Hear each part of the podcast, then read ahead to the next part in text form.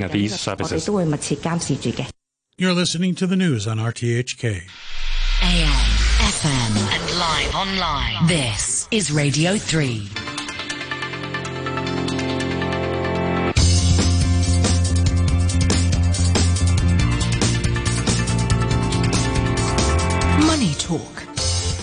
Morning from me, Peter Lewis. This is Money Talk on Radio 3 on Tuesday, the 20th of September. It's 8.03 in Hong Kong, and that means it's time for the business and finance headlines. Hong Kong's unemployment eased for a fourth straight month as domestic activities further picked up. But the government warned that tightened financial conditions may limit the degree of improvement in the labour market. Official data released on Monday showed that the jobless rate for the June to August period stood at 4.1%, inching down 0.2 percentage points from the May to July figure. Underemployment also fell by 0.2 percentage points to 2%. An expert advisor to the government on the pandemic, Yuen Kwok Yung, says COVID-19 has become endemic and the authorities should start relaxing restrictions to let life return to normal. According to his team's analysis, the COVID fatality rate from December the 31st last year to September the 14th stood at 0.59%. But if only the data from June onwards is considered, after the easing of social distancing measures, the academics said the fatality rate drops to under 0.1%. Federal Reserve officials are on track to raise interest rates by 75 basis points for the third consecutive meeting when they meet this week. Fed Fund futures markets are pricing in an 82% chance of a 75 basis point hike and an 18% probability that it could be 100 basis points. The odds of another 75 basis point rise in November have climbed to 60%. And the Bank of England, Bank of Japan, and a host of Asian central banks also meet this week. On today's Money Talk, we're joined by James Wong at Lead Securities and Kenny Wen from KGI Asia. With a view from Japan is Nick Smith of CLSA. Money Talk on RTHK Radio 3. On Wall Street, US stocks oscillated between gains and losses before stabilizing ahead of the Federal Reserve meeting, which starts later today. The S&P 500, which lost almost 5% last week, climbed 0.7% to 3,900. The Dow added 197 points, or 0.6%, to 31,020 after being down 263 points earlier in the day. The Nasdaq Composite recovered from losses of 1% to close 0.8% higher at 11,535. Vaccine stocks lost a combined 10 billion US dollars of market value after President Biden said the pandemic is over. BioNTech, Moderna and Novavax closed between 6.5 to 9.5% lower, while Pfizer dropped 1.2%. The Pan-European Stoxx 600 index fell 0.1%. UK markets were closed for the funeral of Queen Elizabeth II. Hong Kong stocks sank to a six-month low yesterday as traders await the outcome of the Fed meeting. The Hang Seng Index fell 196 points or 1% to 18,566. The Tech Index slumped 2.1%. The Shanghai Composite eased 0.4% to 3,116. China's major property developers continued to dive in Hong Kong following data on Friday, which showed the housing market slump worsening last month. The Hang Seng Mainland Properties Index tumbled 3.4%. Shares of jeweller Chow Tai, Chow Tai Fook rose 6.2% on reports that the Hong Kong government is preparing to scrap hotel quarantine requirements for overseas arrivals. And China's third biggest property developer by sales, China Vanke, plans to raise up to 784 million US dollars in Hong Kong from the spin-off of its property management unit, Onewo. In a filing with the Hong Kong Exchange, it said it would raise up to 6.2 billion Hong Kong dollars from an IPO of about 117 million shares, priced at a range of $47.10 to $52.70 each. Six cornerstone investors will commit to buying over 35% of the IPO or 3.5% of the company's equity. The pricing of Onewo is scheduled for September the 22nd and it's due to start trading on September the 29th. In the commodities markets, Brent crude oil settled 0.7% higher at $92 a barrel. Gold is unchanged at $1,675 an ounce. US Treasury yields have risen to the highest level in over a decade. The yield on the 10 year bond pushed above 3.5% for the first time since April 2011 and the yield on the more sensitive two-year uh, interest rate sensitive two-year note rose to a 15-year high of 3.94%. In the currency markets, the US dollar index is unchanged. The euro is trading just above parity with the US dollar. The Japanese yen slipped 0.2% to 143.24 after reaching a 24 year low last week. The Bank of Japan meets on Thursday. Another weak currency, the British pound, is up slightly at $1.14 and a third cents and 8 Hong Kong dollars and 98 cents after slipping to the lowest level since 1985 last week and the Bank of England also meets on th- Thursday. And yesterday, the People's Bank of China fixed the yuan at 6.9396 per dollar, 647 pips stronger than the average estimate of an- analysts and traders. That's the strongest bias on record in an attempt to shore up the yuan. The PBOC also lowered the borrowing cost of 14 day reverse repos by 10 basis points to 2.15%. Offshore yuan is at 7.005 versus the dollar right now. And Bitcoin, that dropped 5% to its lowest level in three months before rebounding. It's currently trading at $19,500. We are seeing a rebound around Asia Pacific stock markets this morning. In Australia, the ASX 200 up 1%. Japanese markets have reopened following a public holiday yesterday. The Nikkei 225 has jumped 1.2% higher. The Kospi in South Korea 0.9% higher. And futures markets pointing to a gain of 170 points for the Hang Seng at the open this morning.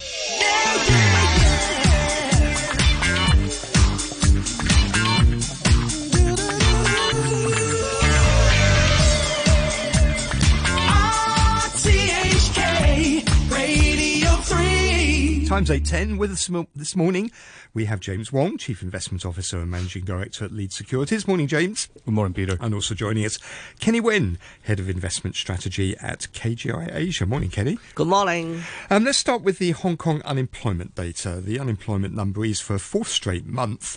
Official data released yesterday showed the jobless rate for the June to August period stood at 4.1%, inching down 0.2 percentage points from the May to July figure. Underemployment also fell by 0.2 percentage points to 2%. Improvement in the labour market was most notable in the buildings, decoration, repair and maintenance sector, as well as the arts, entertainment and recreation centre. I presume then, uh, James and Kenny, that as people can't go out as much, they're they're focusing on um, rebuilding their homes at the moment and apartments. But anyway, it does seem that employment is holding up, doesn't it, despite the the recession? Okay. Uh, I agree that uh, I'm not surprised that the, uh, the unemployment rate dropped down a little bit because, uh, and you go on the street, you can find that the domestic activity do improve a little bit. And also, don't forget that we have the consumption voucher, so which will support the consumption. And one family remind that some of some of the invest, uh, some of the people, including me, will receive another round of consumption voucher uh, in uh, in October. So there will be support for consumption. But I do agree that uh, the further uh, improvement for the unemployment rate will be relatively limited. Uh, especially we focus on the financial market. Don't forget the Hang Seng Index dropped down from uh, 20 something thousand to, to, to now is only 18,000 something. And nowadays the property market may have further, uh, may have little bit downside risk as. Well. And especially I con- concerned about uh, coming six to nine months because uh, the World Bank just released their uh, latest forecast on global GDP. Uh, they expected that including US, Europe, and UK will enter recession at the end of this year or uh, next year. So as Hong Kong is uh, highly uh, uh, affected by the global economy, I worry that um, the, the, the unemployment rate not only holding up uh, but maybe in mid to long term, in a worst case scenario, we may have unemployment bounce back again. So Um, of course, I'm not an expert on Hong Kong economy, but I do think that the future economic outlook is relatively uncertain, including Hong Kong. James, what what are your thoughts? I mean, not bad numbers, are they, for the uh, for the period uh, that it's been reported? But can it continue? No, no, not not bad numbers at all. But I agree uh, with Kenny. Uh, it's it's holding up for now, but uh, going forward, we've seen uh, recessionary pressure in most parts of the world, and probably a lot of a, a, lot more slower lot more slower economic growth in mainland China, and I think this is all of these are going to make an impact on the uh, economy of Hong Kong, especially like Kenny mentioned, the property market in Hong Kong, especially the secondary uh, pro- property market has been down some 10, 15 percent in price. I don't. I think all these added up is not going to be uh, exactly good for the labor market going forward. And um, yeah, Sorry, can, can, yep. can, I add one more point? I think one key factor will be our pandemic policy. Uh, if, if just like someone said that after the mid of October, there will have some relaxation on pandemic policy, that may be improvement or helpful for Hong Kong economy for for uh, for mid to long term. So uh, we are looking forward to see how the, how the Hong Kong government to execute the policy. Well, there's lots of rumours and reports going around that the uh, the quarantine, the hotel quarantine restrictions are going to be reduced from what three plus four to zero plus seven. Yeah. I'm, I'm wondering though, is it enough still? I mean, a lot of people are saying what we need to do really in Hong Kong is reduce absolutely everything the mask mandates, the requirement to have PCR tests before you get on a flight, uh, the the quarantine restrictions, everything needs to go now uh, before we can start attracting people back to the city. Do you think that's right, or do you think this sort of slow bit by bit approach is, is the better way? Yes, I agree with Peter. But however, I, I will say it's better than nothing. At least we have some relaxation. Is it better than nothing though? Because we've seen so far all these better than nothing steps, but yet people are still leaving Hong Kong. Tourists aren't coming. We're cancelling sporting events. So is it better than nothing? Yeah, you, you make a good point because what I think that is for midterm relaxation or step by step will be a, a little bit um, improvement. But for short term, I do I do worry that if uh, if we reduce the quarantine requirement, that will be Hong Kong people going out and not the uh, the foreign people coming to Hong Kong. So there may be. But there's not much we can do about that, is there? If yes, people exactly, choose to go, we can't we can't do a lot about it until we have, you know, a proper sort of talent policy here. But this is short term. Uh, for midterm, uh, you you you mentioned another good point is related to the talent policy. So it's a very um, uh, uh a good uh, story or debate. We need to need uh, further time to discuss. But anyway, I think having having small step is better than uh, standing up uh, do nothing. Well, what do you think, James? Do, do, you agree with this piecemeal approach? Even if we do, you know, go to zero plus seven, it's better than nothing, or is it still? Are we still going to be in the position where we do this, wait a couple of months, and find still people aren't coming to Hong Kong? Uh, I think I think it's better than nothing. It's, I think it's better uh, because they are taking baby steps. Uh, it's a bureaucratic uh, organization, and every organization, when they start a change, it's not that easy. The, the change is going to be implemented from a very shallow point, and then start to escalate. So I think this. Uh, I think a couple of signs are uh, promising. Uh, first of all, we've seen the SFC notifying uh, multinational firms that they need their uh, responsible officers. Now, let me ask you: Did you yeah. know that it's been reported by Bloomberg? The SFC yeah. hasn't commented on that, but do you you know for sure that is in fact happening? No, I do not. I, I, I personally have not been approached by the SFC. Okay. Neither, neither has our firm. But that's a very interesting stance that the SFC has made, uh, given that the uh, the the the ground on which they made such demands is that the uh, the pandemic measures are only temporary. Mm. But right now, we are seeing most of those measures still largely intact. So just, the, just to clarify for listeners what, what this yeah. is about, Bloomberg is reporting that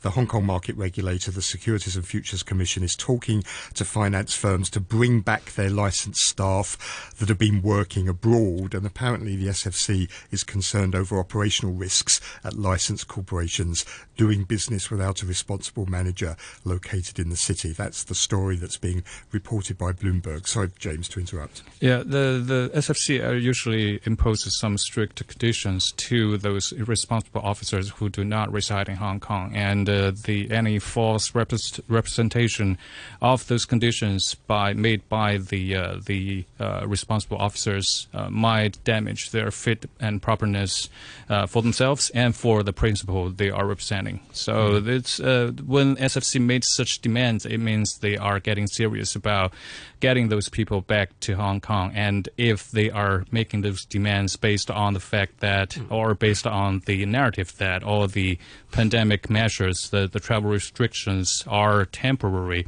that's probably a heads up to those firms saying that Hong Kong is going to be losing, loosening those uh, restrictions very soon. Kenny, do you have any insights on that? I think it makes sense because if you were the RO or top management and overseeing the company located in Hong Kong, and you focus on the daily operation, that makes sense to stay in Hong Kong.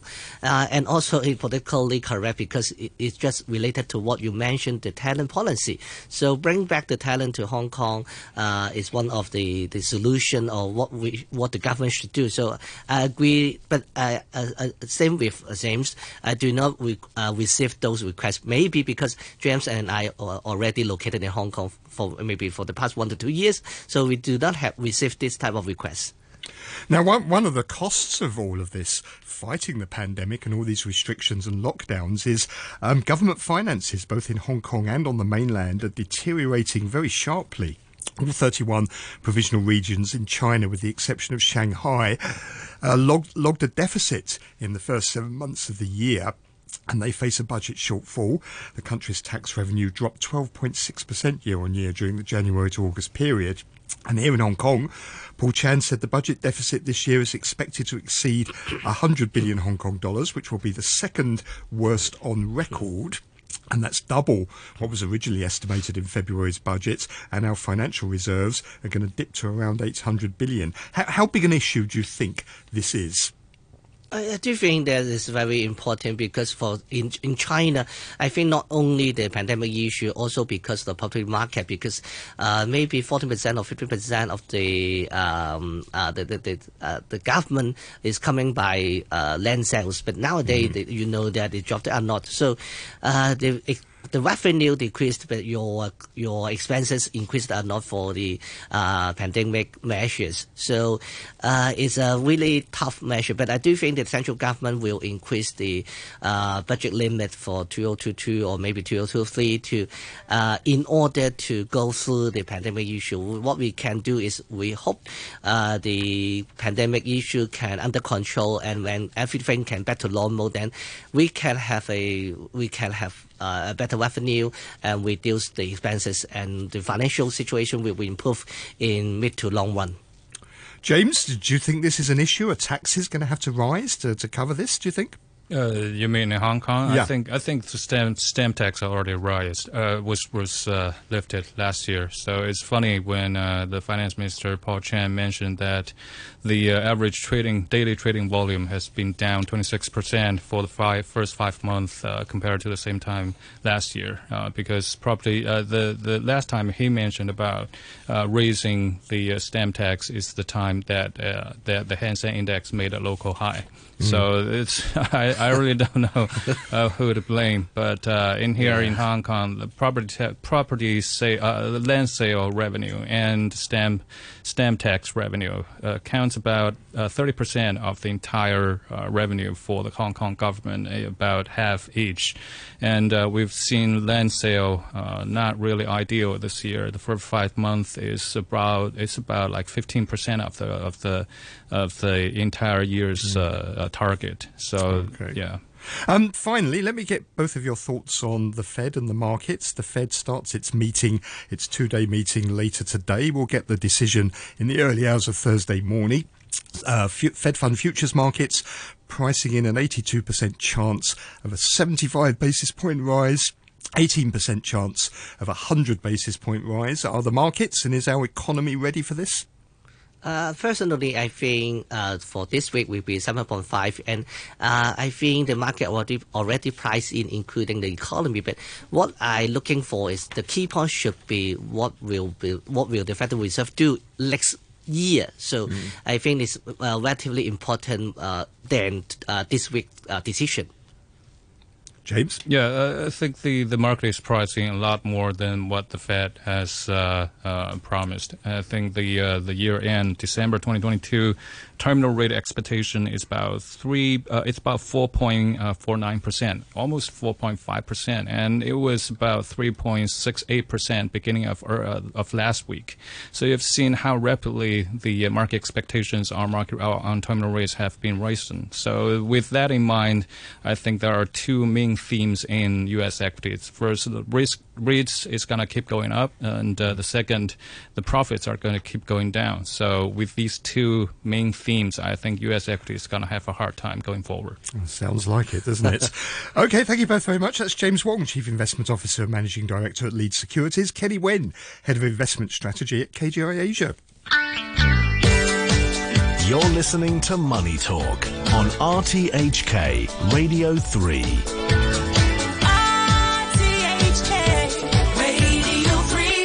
It's coming up to 8.24 on the phone from Tokyo. It's Nick Smith, Japan strategist at CLSA. Very good morning to you, Nick. Good morning to you. Now, the Bank of Japan is going to meet on Thursday with the yen uh, pretty close now to a, a 24 year low. It was uh, touching um, 145 against the dollar um, last week. Um, Nick, wh- where next for the yen? Can it get any weaker from here, do you think?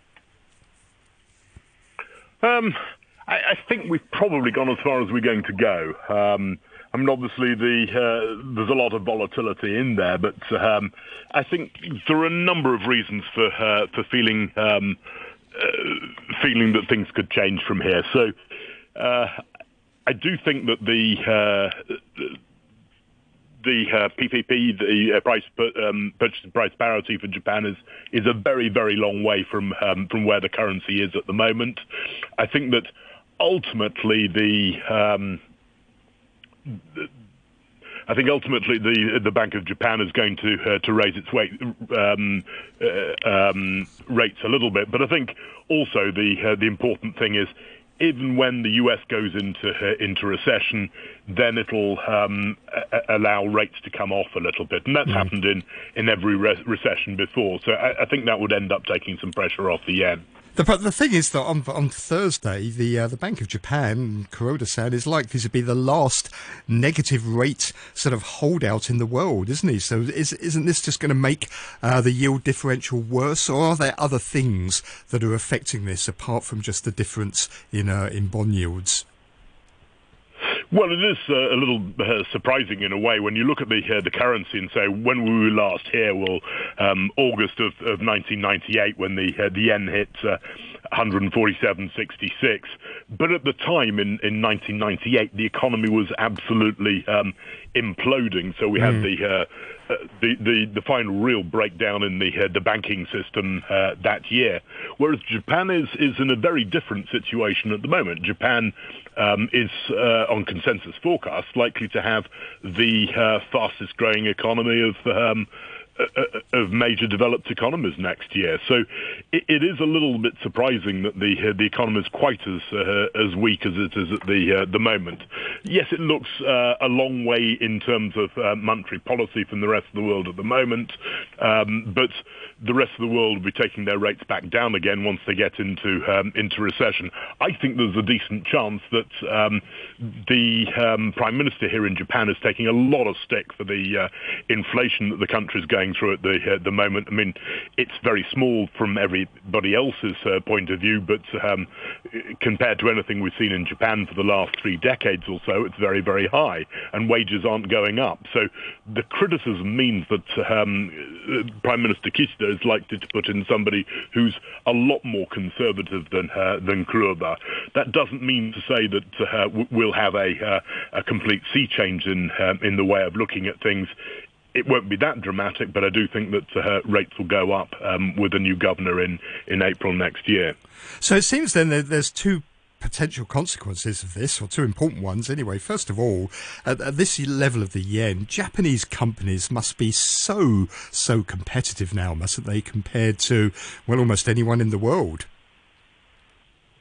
Well, that's absolutely true. I mean, one way of uh, looking at this is is the the real effect of exchange rate. So if you get trade weighted yen, and then you adjust that for the fact that everybody else's prices have been going up and Japan's haven't, then even in July, um, it was uh, it was 58% weaker than it was at the peak in, in 1995. Um, and of course, August is a lot weaker than that. So it make, makes Japan absolutely brutally competitive. The first thing we would like to see is a, um, a, a, big stepwise uh, change will be the uh, reopening of Japan to uh, to tourism, and uh, certainly Japan is uh, imminently about to take away all restrictions on um, on tourists. That should have a, a, a big effect. So uh, Japan was. Um, Japan was enduring pretty strong levels of uh, of tourism and, uh, until just before. So um, just before we hit we were hit by uh, pandemic, we had 31.9 million inbound tourists, um, and yet last year it was down to 0.2. Um, they're starting to tick back, but I think with the uh, the reopening, that'll um, that'll be a major positive for uh, for things here in Japan. But I think further out, yes, of course, I think we'll get uh, reshoring of, uh, of production here in Japan, allowing it to take uh, better advantage of the very weak currency. And on that tourist point here, where the Hong Kong dollar, particularly here in Hong Kong, because we're pegged to the US dollar, what a cheap destination Japan looks now for, for people uh, travelling from, from Hong Kong. It, it's absolutely dirt cheap, isn't it? It, it is indeed. So uh, it'll have a feeling of, yeah, let's go to Japan and we can't afford to go to Thailand. Um, it, it's certainly an incredibly uh, cheap currency at the moment. So, uh, yes, I think uh, Japan's gearing up for that um, within the, um, the next few weeks. Okay, Nick, thank you very much for telling us about that. But sadly, we've run out of time. That's Nick Smith, Japan strategist at CLSA in Tokyo. You're listening to Money Talk on RTHK Radio 3. And in Tokyo right now, the Nikkei 225 is up 1.2%. Uh, the ASX 200 in Australia is up about half a percent right now. Uh, the Kospi in South Korea also moving up. That's up about uh, 1%. And looks like the Hang Seng is going to open about 170 points higher when trading gets going in an hour's time. Thank you very much for listening this morning. I'll be back tomorrow morning at 8 o'clock. Coming up after the news, back chat with Jim Gould and Mike Rouse. The weather forecast. Sunny intervals and a few showers. Maximum temperature is going to be around 32 degrees. Sunny periods in the next few days. It's going to be a bit windy tomorrow. Uh, 29 degrees right now, 80% relative humidity. Times 8.30. Here's Andrew Shorosky with the Half Hour News. Thank you, Peter. Sports Commissioner Yeung Tak Keung says the organizers of the Hong Kong Marathon are considering options over holding the event after receiving feedback from runners and the public. November's race was abruptly cancelled on Friday, with organizers citing time constraints. Mr. Yeung told RTHK that it was hoped a decision could be announced as soon as possible. In the past few days, we continue to discuss with them, and we understand that they are considering different options because they uh, receive a lot of feedback from the runners and also from the public, and they understand that a lot of people would like to participate in the marathon, so they are considering ways to address the concern. Leading microbiologist and government advisor Yuen Kwok Yung says COVID 19 has become endemic in Hong Kong, and it's time for the government to relax social distancing measures so life can get back to normal. Todd Harding reports. Professor Yuen made the remarks in an article he penned with his colleagues from the University of Hong Kong.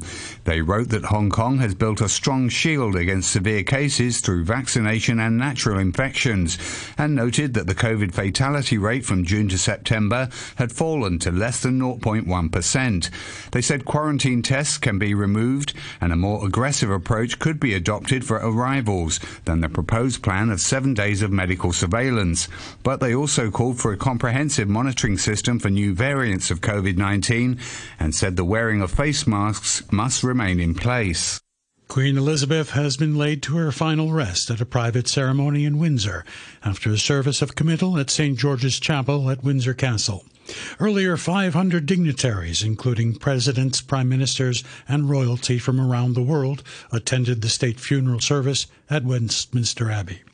It was the biggest single gathering of global statesmen and women in living memory. In his sermon, the Archbishop of Canterbury, Justin Welby, praised the Queen for leading a life of loving service. Her late Majesty famously declared on a 21st birthday broadcast that her whole life would be dedicated to serving the nation and Commonwealth. Rarely has such a promise been so well kept. Few leaders receive the outpouring of love that we have seen. The late Queen's coffin then travelled by hearse to her final resting place at Windsor Castle. Hundreds of thousands of people lined the route of her final journey. You're listening to the news on RTHK.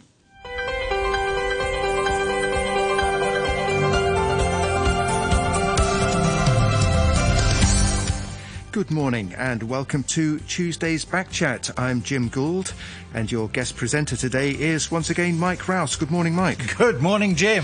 On today's programme, we'll be talking mostly about the recycling industry. After the territory's only drinks carton recycler, Mil Mill, said it may have to close down as its lease is not being renewed and it's been told to move out by the end of the year.